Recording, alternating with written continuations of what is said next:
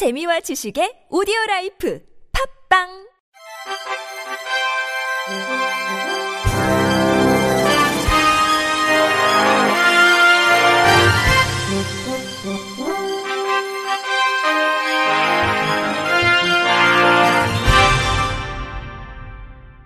청취자 여러분 안녕하십니까? 칠월 십일일 화요일 케이비아이씨 뉴스입니다. 서울 남대문 경찰서가 지난 육일 박경석 대표를 집회 및 시위에 관한 법률 위반 혐의로 검찰에 불구속 송치한 것과 관련해 전국장애인차별철폐연대 박상임 공동대표는 어제 오후 다섯 시 서울 회화역에서 열린 퇴근길 지하철 선전선에서 기소와 민사소송으로 우리를 탄압하더라도 정당한 권리를 외치는 것을 멈추지 않겠다고 밝혔습니다. 박 대표는 이미 스물한 명의 전장연 활동가들이 경찰 수사에 협조해 조사를 받았고 검찰 기소돼 수사가 이루어지고 있다며 나는 경찰서 편의시설 문제로 자진 출두를 거부했고 이후 남대문 경찰서에서 체포영장이 나와 조사받은 사건이 검찰 기소로 넘겨진 것이기에 늦어졌다고 설명했습니다. 이어 전장연은 이십이 년 동안 장애인 권리를 외쳐왔고 장애인 차별철폐 투쟁을 해왔다.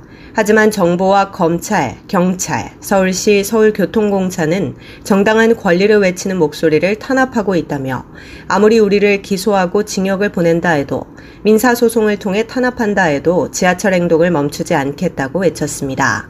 마지막으로 팔월 칠일 부산에서 세계장애인 대회가 개최된다. 하지만 칠월 십구일 특별교통수단 광역이동을 골자로 한 교통약자법 시행에 대해 부산시는 그 지원에 대한 요구를 외면하고 있다며 부산시가 계속해서 우리의 요구에 답변이 없다면 세계장애인 대회에 참여해 부산시의 반인권적 실태를 폭로할 계획이라고 덧붙였습니다. 국립장애인도서관이 다음 달까지 제십육 회 도서관 장애인 서비스 아이디어 및 우수 사례를 공모합니다. 공모 분야는 도서관 현장에서 적용할 수 있는 참신하고 획기적인 장애인 서비스 아이디어와 도서관에서 운영한 장애인 서비스의 우수 사례입니다. 비대면 장애인 서비스 개발 및 운영 사례, 장애인 서비스 시설 공간 구성, 장애인 서비스 담당자의 전문성 향상 등의 주제로 공모할 수 있습니다. 공모전에 제출된 원고는 심사를 거쳐 최종 여섯 편의 수상작으로 선정되고 결과는 시월에 발표합니다. 수상작은 누구든지 참고할 수 있도록 국립장애인도서관 누리집에 게시할 예정입니다. 서울관광재단이 시각장애인을 위한 현장 영상 해설 투어 예약을 시작했습니다. 이번에 운영하는 코스는 경복궁, 창경궁, 남산, 국립항공박물관 네 개로 지난해 참가자의 의견을 반영해 감각 체험 요소를 강화했습니다. 고궁 코스는 경복궁 근정전 모형, 창경궁 대온실 용마루 모형 등의 건축물의 촉각 체험 요소를 중심으로 보강했습니다. 자연 체험의 비중이 높은 남산 코스는 조화를 활용해 개화기가 아닌 시기에도 원활한 체험이 가능하도록 보완했고 계절에 따른 자연의 변화를 느낄 수 있도록 봄에는 청진기를 활용한 나무 수액 소리 체험, 가을에는 억새 촉각 체험 등 각 계절 특성에 맞는 감각 체험이 진행될 예정입니다. 투어 참여 신청은 서울 다누린 관광 누리집 공지사항 게시판에서 가능하며 실제 투어는 오는 십팔일 진행됩니다. 코스당 소요시간은 약 세 시간이며 양질의 일 대일 해설 제공을 위해 회차당 시각장애인은 한 명, 동반자 세 명을 포함해 최대 네 명까지 신청할 수 있습니다. 가치이룸 동대문 장애인 자립생활센터가 개인별 자립지원 가치설계 사례관리 사업 참여자를 모집합니다. 개인별 자립지원 가치설계 사례관리 사업은 일 대일 개별 상담을 통해 장애 특성 및 개별 상황, 욕구를 바탕으로 지역사회 내 인적, 물적 자원을 연계하는 등 일상생활 속 문제를 해결해 자립생활 역량 강화 및 안정적인 자립생활을 추구하는 사업입니다. 이번 사업은 서울시에 거주하는 성인 장애인 세 명을 대상으로 진행되며 신청은 별도 양식의 신청서를 작성한 후 직접 방문하거나 전화, 전자우편으로 오는 삼십일일까지 제출하면 됩니다.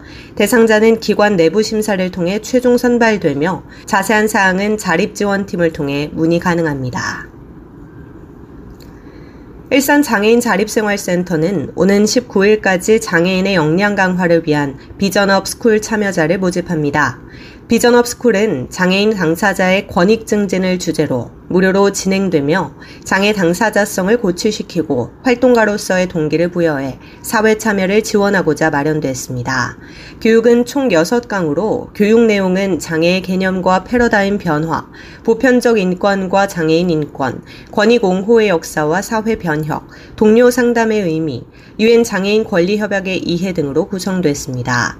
특히 장애인의 권익 실현을 위해 자립생활운동에 앞장선 현장 경험을 바탕으로 한 전문성 있는 강사진으로 구성돼 장애 감수성 향상 및 자립생활에 대한 이해를 높일 수 있을 것으로 기대됩니다.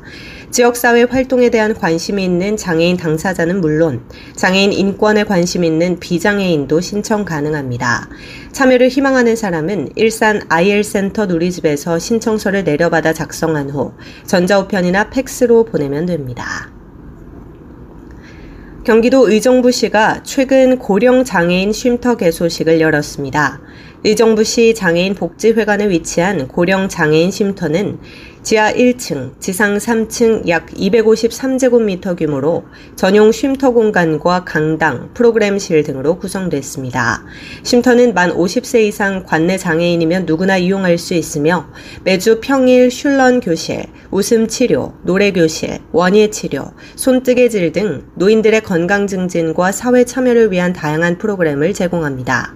김동근 시장은 의정부시 고령 장애인 쉼터 개소를 진심으로 축하한다며 이번 쉼터 개소는 고령 장애인들에게 지역사회에서 다양한 문화와 여가를 즐길 수 있는 기회를 제공해 장애인의 기본 권리를 보장하기 위한 계기가 될 것이라고 말했습니다. 끝으로 날씨입니다. 내일 모레까지 전국 지역에 대부분 돌풍, 천둥, 번개를 동반한 매우 강하고 많은 비가 내리겠습니다. 내륙 중심으로는 무더위가 이어지겠습니다. 내일까지 전국이 대체로 흐린 가운데 전국 대부분 지역에 비가 내리겠습니다. 예상 강수량은 수도권과 강원 내륙, 산지, 충청권, 전라권, 경북 북부 내륙 지역은 오십에서 백이십 밀리미터, 충청권과 전남권, 경북 북부 내륙 지역은 많이 내리는 곳은 백오십 밀리미터 이상, 충청권 남부와 전북은 이백 밀리미터 이상 내리는 곳도 있겠습니다. 경북권 지역은 경북 북부 내륙 지역을 제외한 나머지 지역에서 이십에서 팔십 밀리미터로 내리겠습니다. 강원 동해안과 경남권, 제주도와 울릉도 독도 지역은 오에서 육십 밀리미터가 내리겠습니다. 내일 아침 최저기온은 이십이 도에서 이십육 도, 낮 최고기온은 이십칠 도에서 삼십삼 도가 되겠습니다. 이상으로 칠월 십일일 화요일 케이비에스 뉴스를 마칩니다. 지금까지 제작의 이창훈, 진행의 조소혜였습니다. 고맙습니다. 케이비아이씨